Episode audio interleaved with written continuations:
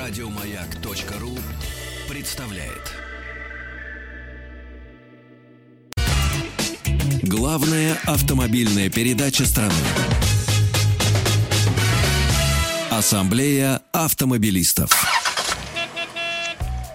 Доброе утро, уважаемые дамы и господа. Меня зовут Андрей Осипов, и это, я бы сказал, утренний выпуск Ассамблеи автомобилистов. И до конца этого часа с вами буду я и Олег Осипов. Олег, приветствую. Доброе утро, дорогие друзья. Да, естественно, наша, пусть и короткая версия утренняя, так же интерактивна, как и вечерний выпуск Ассамблеи автомобилистов. Посему я не могу не напомнить, что WhatsApp, Viber, я думаю, что он будет более удобен в это время. Номер для ваших электронных сообщений +7 967 103 5533. Ну, а начнем мы, наверное, с достаточно актуальных тем.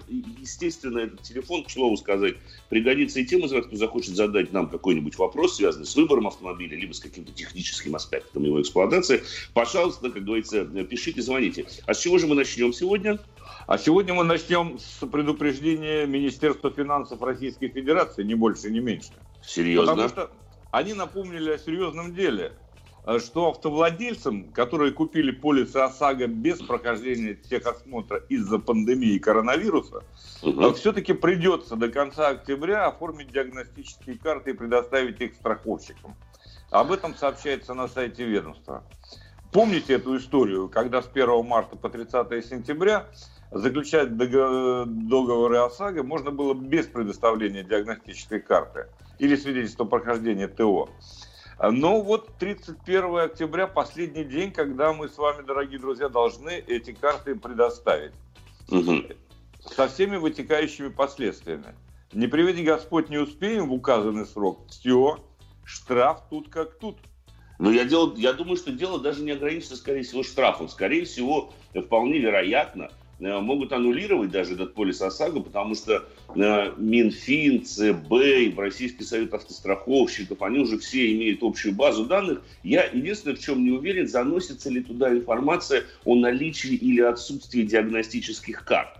Вот это, пожалуй, вопрос. Но, в принципе, внести ее туда совсем несложно. И я боюсь, что в таком случае те же самые сотрудники ГИБДД будут контролировать и проверять те же самые полисы и смотреть, прошел ли человек техосмотр или нет. По мне так, я не знаю, что вы думаете, дорогие друзья, но по мне так, в общем-то, этот техосмотр взять бы и отменить, чтобы вовсе не было, поскольку, если мы говорим об автомобилях частных лиц, физических лиц, то, в общем-то, любой владелец категории Homo sapiens, который является нормальным водителем, и так следит за состоянием своего транспортного средства. И та же самая процедура техосмотра, особенно в том виде, что мы видим сейчас, она, на мой взгляд, в общем-то, никакого отношения к безопасности дорожного движения не имеет. Абсолютно с тобой согласен, потому что давным-давно пора доверить этот техосмотр формальный в значительной степени. Мы понимаем, по каким причинам. Любой из автовладельцев прекрасно это знает. Собственно говоря, тем же дилерам, тем станциям техобслуживания, на которые вы постоянно приезжаете со своим автомобилем. И там лучше других знают состояние машины, знают все болячки, знают, как их устранить и так далее. В общем, единственное, кто в этом заинтересован, вот тут постоянно об этом слышится, это гендиректор Союза операторов техэксперт, некий господин Зайцев, который тут же связывает рост количества дорожно-транспортных происшествий с неисправностями именно машины. Хотя на самом деле это далеко от истины. По статистике ГИБДДшной это совершенно не так. Это какие-то 0,1% на самом деле. Ну и кроме того, ведь мы должны с тобой понимать прекрасно, что когда сотрудники ГИБДД в графе «Причина дорожно-транспортного происшествия» указывают, что ненадлежащее техническое состояние автомобиля, то он может иметь в виду в том числе неисправные световые приборы, он может иметь в виду, там, я не знаю, повышенный износ протектора шин, то есть какие-то такие вещи. И вряд ли они попадают именно вот в статистику в том смысле, что машина была с неисправными тормозами, на ней нельзя было там передвигаться по городу и так далее и тому подобное. Скорее нет. Поэтому говорить о том, что из-за плохого технического состояния транспортных средств выросло количество аварий на наших дорогах, я бы на самом деле не стал, потому что, как показывает та же самая статистика ГИБДД, суммарно общее количество дорожно-транспортных происшествий у нас продолжает снижаться. И эта статистика достаточно хорошая. И куда больше вклад в безопасность вносит то, как, по каким дорогам мы ездим, то, как их строят, собственно говоря, как их обустраивают, а не то, на чем мы ездим. Я имею в виду техническое состояние нашего автомобиля. Но, опять же, повторюсь, нормальный человек не поедет на машине с неисправными тормозами. И в данном случае ему нужно доверять. И тем более... Но... Да. Извини, да. Слушай, на самом деле, хотим мы, не хотим, а придется до 31 декабря пройти. И я должен еще одну вещь сказать, что на самом деле с марта 2021 года должны вступить в силу новые правила прохождения техосмотра.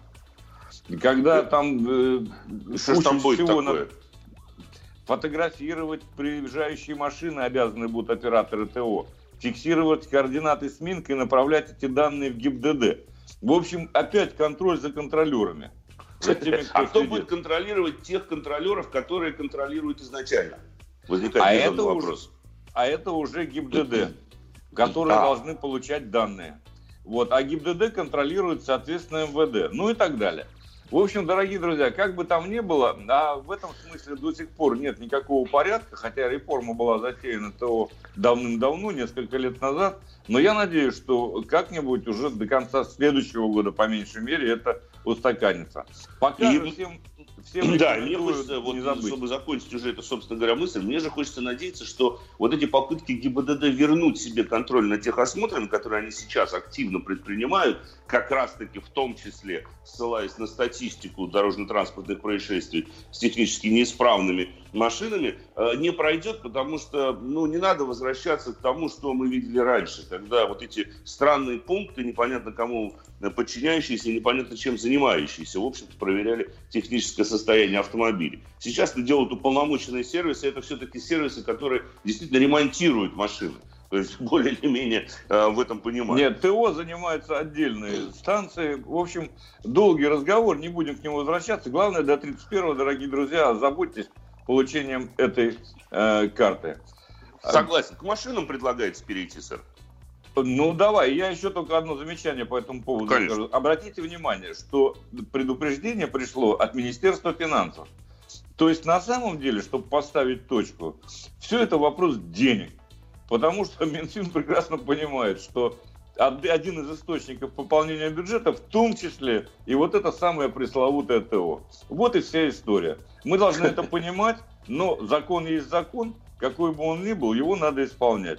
А теперь к автомобилям, если не возражаете. Конечно, конечно. Мы вчера вечером с тобой проанонсировали, в том числе, что мы скажем несколько слов о Opel Zafira. Как известно, Opel вернулся на наш рынок, но это ведь совсем не та Zafira, которую мы видели еще, я не знаю, там лет 5 назад, тогда, когда Opel полноценно на нашем рынке присутствовал. Совершенно не та Zafira. Более того, та Zafira, которая была компакт-веном номер 1 в Европе, долгие годы носила это звание, а может быть носит и до сих пор, так сказать, она уступила место при слиянии, я не знаю, при том, что Opel стал частью PSA, Peugeot Citroen Group, она стала совсем другой. По сути дела, речь идет не то, что она стала хуже, или она просто другая, абсолютно другая. И называется Zafira Life, поэтому Zafira жизнь. В каком-то смысле это вполне, так сказать, себе оправдано. Потому что речь идет о полноценном минивэне, размером с мультивэн, известный транспортер, а может быть чем-то напоминающий Ford Transit. Этот автомобиль в высшей степени практичный. Конечно, он в большей степени такой утилитарный, хотя для человека, любящего путешествовать всей семьей или доброй компанией, а как правило это 8-местная, так сказать, компоновка салона. Причем скомпоновать салон, раз уж я об этом заговорил, можно по-разному. Можно озаботиться тем, чтобы был столик. Пока вот в той версии, на которой я в данный момент езжу, это 8-местный салон, спереди 2 сиденья раздельных, в первом ряду 2 сиденья раздельных и сзади 3 места. И я должен, если не ошибаюсь, ведь теперь, более того, Zafira построена на другой платформе. Эта платформа уже французская, которая легла в основу Citroën Space Tourer, да, и Peugeot Partner. Поэтому это, скажем так, условно немецкий автомобиль, потому что лично когда я сел в него, я сразу же обратил на это внимание по переключателю режима коробок передач. Он там круглый такой, передвижной, который я до этого видел только у французов. французов. Немцы, в общем-то, подобного рода вещами, не занимались, скажем так. И, к слову, если я тебя прервал, я еще раз напомню, дорогие друзья, что если у вас есть какие-то вопросы, связанные с автомобилями, то, пожалуйста, пишите нам в WhatsApp Viber +7 967 103 5533. Однако продолжите, пожалуйста, сэр. Да, так вот, но автомобиль, в отличие от Peugeot Partner, который имеет несколько модификаций, в данном случае Zafira Life — это переднеприводный автомобиль. Исключительно на передние колеса передается мощность и момент, а от 2-литрового турбодизеля мощностью 150 лошадиных сил. И это очень интересный и очень экономичный мотор. Достаточно сказать, что вы садитесь, проехали немного с полным баком, объем бака всего 69 литров, и у вас на бортовой компьютер показывает, что запас хода в 1000 километров. Это не может не радовать. Конечно. Да? Теперь все-таки возвращаясь к салону. Он очень удобен, но я упоминая о сиденьях, забыл сказать, что чтобы развернуть сиденье первого ряда в салоне в обратную сторону, чтобы у вас было нечто вроде бизнес-класса такого внутри, да, вам потребуется вынуть их и переставить вручную. Это сделать несложно, там есть специальные, скажем так, веревочки, я не знаю, шнуры, за которые нужно... Шнурочки. Да, шнурочки. В общем, там возможности для трансформации салона миллион. И на самом деле можно, кстати, превратить его и просто в фургон. Несмотря на то, что это пассажирская версия. Все сиденья можно попросту убрать из салона. И тогда в вашем распоряжении будет почти 3 кубометра. 2700 кубических сантиметров. То есть и это у машины, если не ошибаюсь, со стандартной базы. Потому что это со стандартной базы. Версия. Да, 3300. 300 кубометра будет, если в удлиненной базе. При этом мотор мало того, что экономичный, он, в общем, наделяет машину, нелегкую, надо сказать, 2,5 тонны практически, наделяет с неплохой динамикой. То есть 12,3 до сотни, несмотря на вес, так сказать, и максимальная скорость составляет 183 км в час. При этом расход, повторюсь, официальный в смешанном цикле 6,2 литра. У меня в Москве реально получается 7 с небольшим. Тоже, кстати, неплохо, учитывая, что это в том числе езда через пробки. Не только по МКАДу, но и по пробкам. Да, и вчера, по-моему, у нас был на сайте вопрос, клиренс 175 миллиметров. Единственное, что надо помнить, что если вы уж нагрузите по самые не балуй автомобиль, он может на 2-3 сантиметра, так сказать, просесть, это надо учитывать. Но, в принципе, никаких проблем, я паркуюсь около бордюров, и ни спереди с юбкой, ни сзади не возникает. Что касается внешнего вида.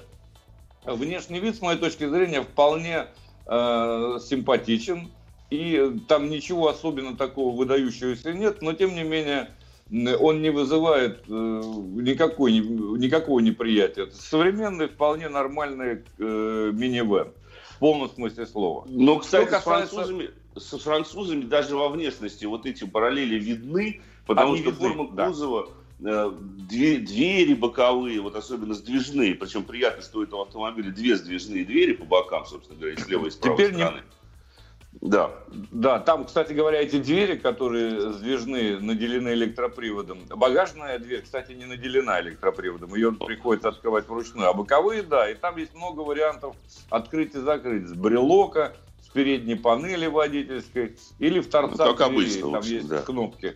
Там есть кнопки в торцах дверей, чего, например, у Volkswagen нет, допустим, да? Там другая система. Несколько. Можно просто за ручку дернуть, и она откроется, либо закроется. Теперь о ходовых качествах немного, если позволишь еще. Конечно. Значит, во-первых, этот двигатель, двухлитровый турбодизель, агрегатируется с шестиступенчатым автоматом, полновесным, так сказать, гидротрансформаторным. То есть достаточно надежная система. У меня никаких нареканий к нему нет, учитывая то, что и момент немаленький, 37 ньютон-метров, в общем, никаких задержек в переключении диапазона на диапазон не наблюдается. Кроме всего прочего, даже в версии Zafira Life этот автомат достаточно быстро адаптируется под ваш стиль вождения и понимает, что вы от него требуете. Что касается подвески, и спереди, и сзади, собственно, впереди независимая Макферсон, как обычно. Сзади также независимая подвеска на двух продольных треугольных рычагах. То есть машина обеспечивает комфортное передвижение и не особенно реагирует на ямы. То есть не досаждают неровности асфальта. В принципе, и плавность хода вполне себе на уровне. Но и то сказать, что колесная база составляет почти 3,300, ну 3,275, если быть точным, миллиметра. То есть она достаточно длинная, за счет этого достигается плавность хода, несмотря на то, что это передний привод. Единственное у меня небольшое нарекание, незначительное, это на электроусилитель рулевого управления, в особенности поначалу, без привычки. Ну, конечно, с ним приходится работать, то есть вы чувствуете усилие на руле, вам его нужно крутить действительно поначалу. Дальше, так сказать, электроусилитель включается, но я сначала считал это недостатком, теперь я думаю, это сделано для того, чтобы вы понимали, что автомобиль большой и достаточно тяжелый. И вы все-таки, вот эта вот такая настройка рулевого управления, она позволяет в полной мере ощущать, за каким именно автомобилем вы находитесь. Но все равно вот эта уступка на руле, она остается. Лично она остается, да. Несколько она раздражает. Особенно вот в городе, когда ты начинаешь движение на светофоре, тебе надо поворачивать. Вот это вот первоначальное усилие, вот эта ступенька до того момента, как включится электроусилитель, она на самом деле ощутима. И по мне бы ее сделать, ну, поменьше. Потому что сейчас, в общем-то, научились настраивать нормально электрические усилители в автомобилях, а здесь такое ощущение, как будто он такой немножечко с прошлого века к нам пришел. В любом случае, спасибо. Мы продолжим, к слову сказать, ездить на Zafira Life. Она у нас еще какое-то время будет находиться на тест-драйве. Мы обязательно, дорогие друзья, с вами поделимся этим. Сейчас я перехвачу инициативу. Нам надо будет через некоторое время чуть-чуть прерваться. Но вот я в оставшиеся 2,5 минуты коротенечко расскажу о Шкоде Rapid, который немножко вчера вечером, так сказать, не успел сказать. Но, во-первых, что касается ходовых характеристик этого автомобиля. Конечно, поскольку в основе нового Rapid находится платформа Rapid предыдущего, то никаких откровений, скажем так, от нового автомобиля ждать не стоит. Но при этом за счет подросшего дорожного просвета, хоть я и отметил вчера, что, к сожалению, подвеска начала несколько нервно отрабатывать мелкие дорожные неровности, не могу не сказать о том, что к энергоемкости самих подвесок нареканий никаких нет. И еще один момент. Когда мы едем по дуге поворота, да, понятное дело, что это автомобиль переднеприводный, и в нем достаточно ярко проявляется недостаточная, скорее, поворачиваемость. Но под сброс газа, особенно на скользких покрытиях, автомобиль может немножечко поскользить. Он, в общем-то, понятен. Он прогнозируем в своих реакциях. И самое главное, что там тоже стоит тот же самый электрический усилитель рулевого управления, но удивительным образом он делает управление само рулевое, так сказать, абсолютно прозрачным. То есть не чувствуется, вот в отличие от того же самого Opel, когда он включается электроусилитель, насколько меняется у него усилие, а он, естественно, усилитель с переменным усилием. И вот это, пожалуй, хорошо. То есть мы всегда четко представляем, что происходит под передними ведущими колесами. Конечно, моторчик 1.6 мощностью 110 лошадиных сил – это не предел мечтаний совсем, потому что разгон до сотни у версии вот, 6-ступенчатой автоматической коробки передач, что находится у меня на тесте, занимает больше 11 секунд. Но в целом до 60-80 км в час машина разгоняется на первой-второй передаче, особенно, так сказать, когда мы выкручивать начинаем мотор. И в городе динамики хватает. Ее начинает чуть-чуть не хватать на загородных магистралях при интенсивных обгонах, когда нужно ускориться, к примеру, с 90 до 110-120 км в час. Вот в такие моменты чуть-чуть получается, что коробочка немножко подтормаживает, и сказывается все-таки небольшая мощность силового агрегата. Это все-таки атмосферный мотор, ему нужно раскручиваться, и полноценной жизнью, если можно так выразиться, он живет после 3,5, после 4000 оборотов в минуту. Но опять же хорошо, что при том, что я вот его кручу постоянно, пока я не заметил расхода масла. Пора прерваться, очень скоро к вам вернемся. Главная автомобильная передача страны. Ассамблея автомобилистов. что ж, продолжим. Прежде всего, смотрю на ваши смс-сообщения, дорогие друзья. Ну вот Евгений нам пишет, что в моей страховке, в листе нет пункта техосмотр. Как, где они проверят? А на самом деле они проверят это путем передачи информации о том, что такой-то, такой-то автомобиль с регистрационными знаками такими-то, такими-то, страховым полисом там, таким-то, не прошел техосмотр. Эта информация будет передана в Российский совет автостраховщиков, и в таком случае, скорее всего, вашу страховку ОСАГО просто обнулят. До этого лучше не доводить, потому что даже если вы после этого пройдете техосмотр, как положено, и получите ту самую диагностическую карту, которая требуется для покупки полиса ОСАГО, в случае аннулирования полиса заново его, скажем так, перезапустить будет довольно-таки сложно, потому что это нельзя сделать дистанционно. Вам придется ехать непосредственно в офис страховой компании, писать соответствующие заявления. И вывод тут, в общем-то, один. Получение диагностической карты лучше не тянуть, если вы покупали полис вот в условиях пандемии, когда все было, так сказать, у нас закрыто, то лучше сейчас поехать и приобрести или пройти техосмотр, получить вот эту новую диагностическую карту. Если у вас будут еще какие-то вопросы, дорогие друзья, то, пожалуйста, пишите в WhatsApp, Viber, +7 967 103 5533. А пока мы продолжим с автомобилями, с Рапидом я, пожалуй, на сегодня закончу, потому что машина у нас находится еще на длительном тест-драйве, мы обязательно к ней вернемся. И хочу передать слово Олегу, который ездил на родном брате-близнеце Рапида, только по имени Volkswagen. И, насколько я понял, новый Volkswagen Polo Sedan, как принято у нас называть этот автомобиль, ну, вообще практически ничем от Рапида теперь не отличается. У них платформа идентична тому типу кузова. Или кузов уже тоже лифтбэк у Polo появился? Конечно, ничем не отличается, в том числе и кузовом. Потому что Volkswagen Polo нового поколения — это тоже, по сути дела, лифтбэк. Угу. Но вот ты удивительную вещь сказал, что типа там Rapid тот же самый, который был на той же платформе, а вот Polo не тот же самый. Он стал выше, длиннее и шире, чем был предыдущий Polo, естественно.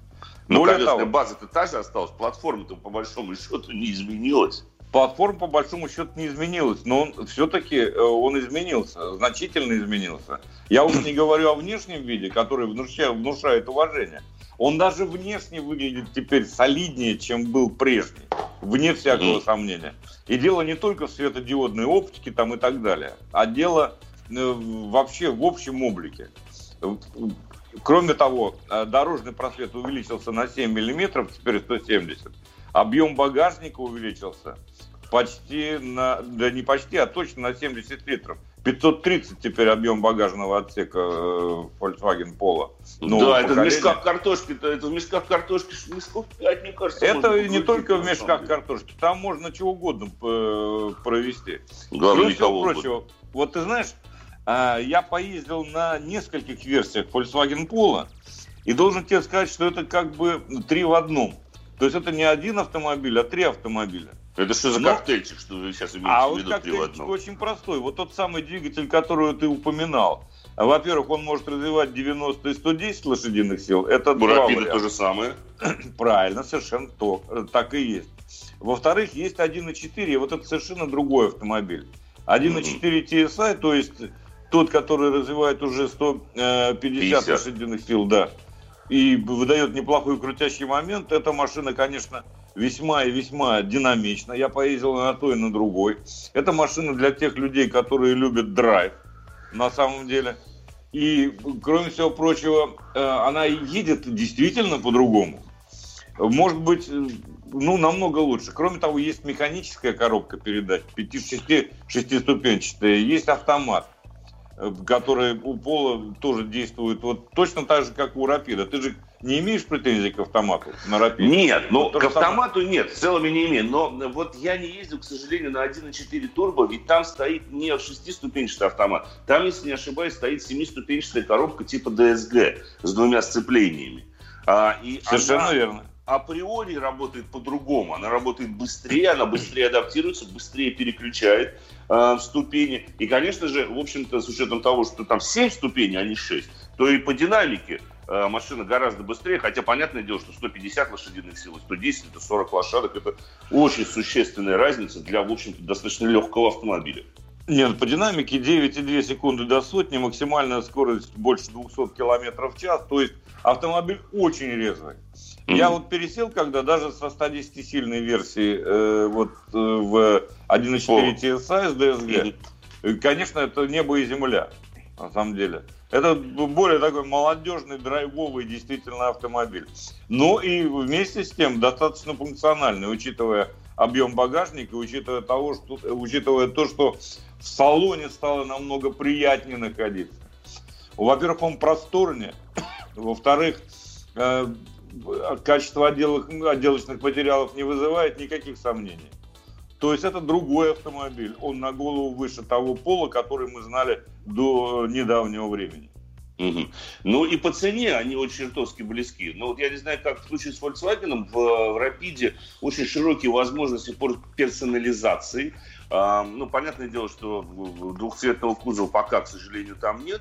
Но там огромное количество аксессуаров. Вот, к примеру, вот того тестового автомобиля, который я езжу, мне нравится вот эти вот вешалочка, соответственно, на водительском сиденье для пиджачка, специальный крепеж на спинке пассажирского сиденья для планшета или для телефона, причем любого размера, он адаптируется, сразу 4 USB разъема, 2 сзади и 2 спереди. Там единственное, что можно сожалеть, что там разъемы USB нового типа, такие вот овальные, Type-C они, по-моему, называются, а не стандартные прямоугольные, поэтому это потребует определенного шнурка. У Polo, кстати, то же самое, насколько я понимаю.